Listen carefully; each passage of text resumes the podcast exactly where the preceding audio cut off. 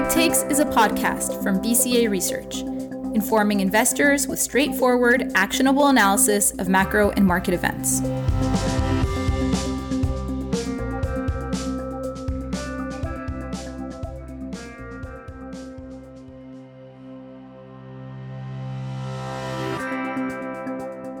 Hi there, and welcome to the Quick Takes podcast. I'm your host, Roukaya Ibrahim, strategist at B C A Research.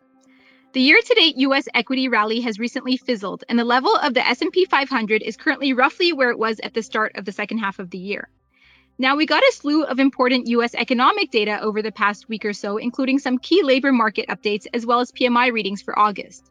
To get a better handle on the state of the U S economy and the implications for financial markets, this week I spoke to my colleague Doug Peta. Doug heads up B C A's U S investment strategy service, and he's been among the most optimistic B C A strategists all year.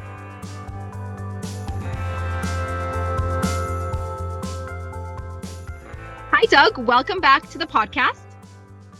Thank you, Roukaya. So, Doug, we've gotten quite a bit of U S economic data over the past week or so. For instance, we got a few key labor market releases, including the non-farm payrolls and JOLTS.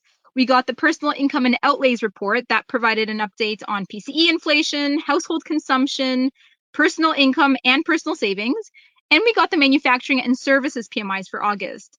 Now, putting it all together, what is your assessment of the state of the U S economy and specifically the two main competing narratives that have been driving financial markets recently have been the no landing versus the soft landing scenarios. So in your opinion, which outcome is the economic data most consistent with?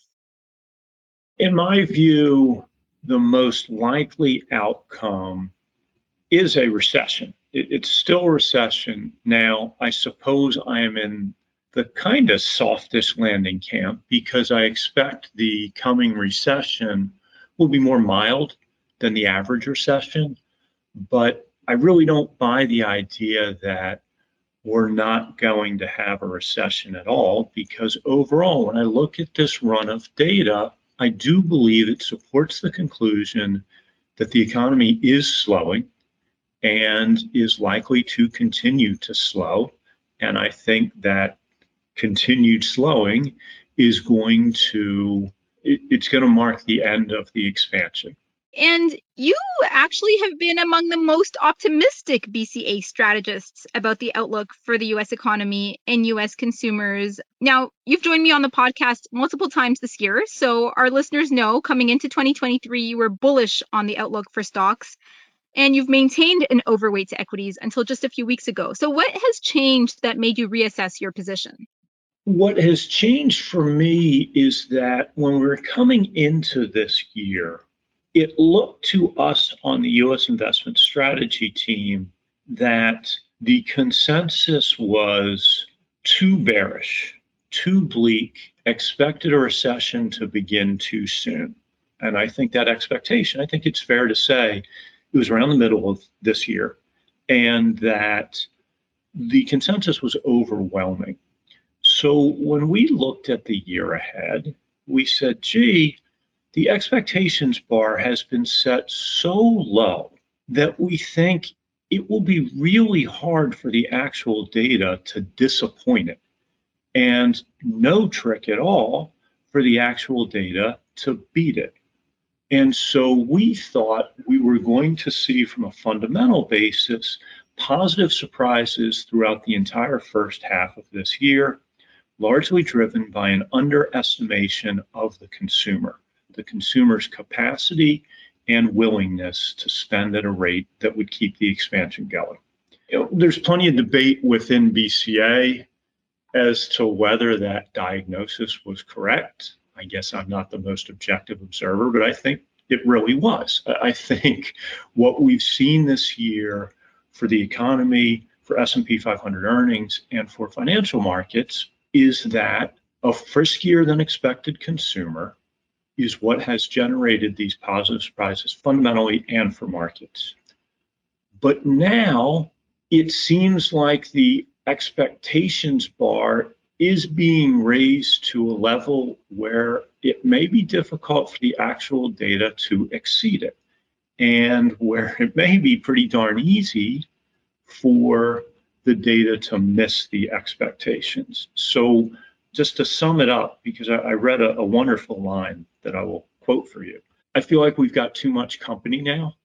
You know, at the beginning of the year and throughout the first half, you know, I would joke internally at B C A and on our B C A Live and Unfiltered morning live stream that the bullish bandwagon was empty. And I've, I've been saying to people, you know, even the seats in business class, nobody's sitting in them. Well, now I think there's a lot more companies. So to the line that I think is a fantastic line and, and that really does encapsulate why we now are equal weight and likely eventually to go to underweight. This is from, I'm a big admirer of Grant's Interest Rate Observer and its eponymous proprietor. And I read an ad for one of the speakers at Grant's annual conference, coming up around the time of B C A's annual conference. This is from a value investor who says, quote, "Successful investing is about having everyone agree with you later." That's the story for the first half for that bull call working out, right? It was easy for the bull call to win because nobody believed it at the beginning of January. Now that everyone's come around to that view, if you had a position consistent with it in January, you achieved a lot of alpha. But now I look around and I think, gee, maybe successful results six to twelve months hence might be about being bearish now, turning bearish now, while the consensus seems to be coming a lot more sanguine. What about the longer term outlook for the U S economy? You've highlighted that the most likely outcome is recession, even if it appears that we're in the soft landing path over the near term. So what would it take for you to shift your allocation to equities from neutral to either underweight or to go overweight again? You know, since the consumer was really the fulcrum for us for the constructive call on the economy and on risk assets, it comes down to the consumer. And I believe we are going to see the appetite and resources for consuming continuing to wane. Now, I think the consumer will be there for the rest of calendar two thousand twenty-three to keep the expansion going. But I think as we head into the first half of two thousand twenty-four, we're going to see less and less of a tailwind from the accumulated excess pandemic savings, which households have been running down. And it seems to me we're going to see some pressure on income growth. I would expect that we are going to see, by the first half of two thousand twenty-four, zero net payrolls gains. If that happens and then proceeds into red numbers, we're going to see household income shrinking. And I think if we are to see shrinking household incomes at a time when the excess pandemic savings are no longer available to support consumption on their own, that that is you know, going to spell a recession. So the biggest thing I'm looking for, Roukaya, is what is going on in the labor market. And you mentioned the JOLTS data last week. Job openings down quite a bit in July and revised quite a bit lower in June. We have a quits rate that is now back to a level consistent with the range that we saw before the pandemic, led the quits rate to break out beyond anything we had previously seen in the history of that data beginning in two thousand.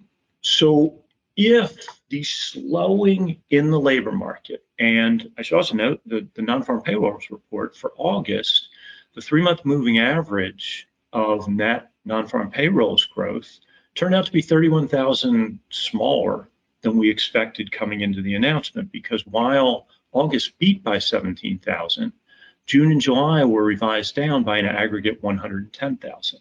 seventeen thousand minus one hundred ten thousand is minus ninety-three thousand or minus thirty-one thousand a month. So instead of having a three-month moving average of payrolls growth of one hundred eighty-one thousand, we've got a three-month moving average of one hundred fifty. That in itself isn't dire. But given that we've been above two hundred thousand for twenty some consecutive months, one hundred fifty does represent a palpable slowing.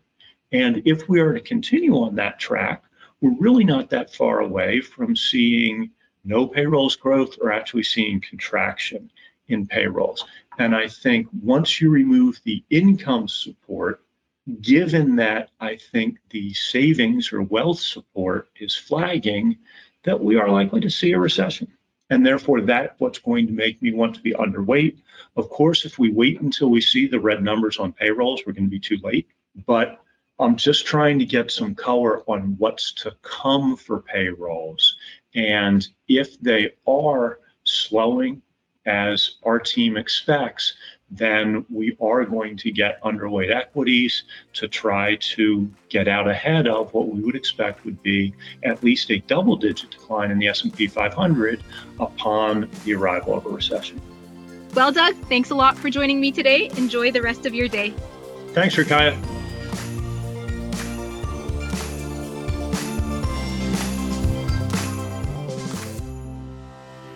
Thanks for listening to this episode of the Quick Takes podcast. We'll be bringing you weekly Quick Takes with B C A strategists on a range of macro and market topics. Stay tuned for next week's episode.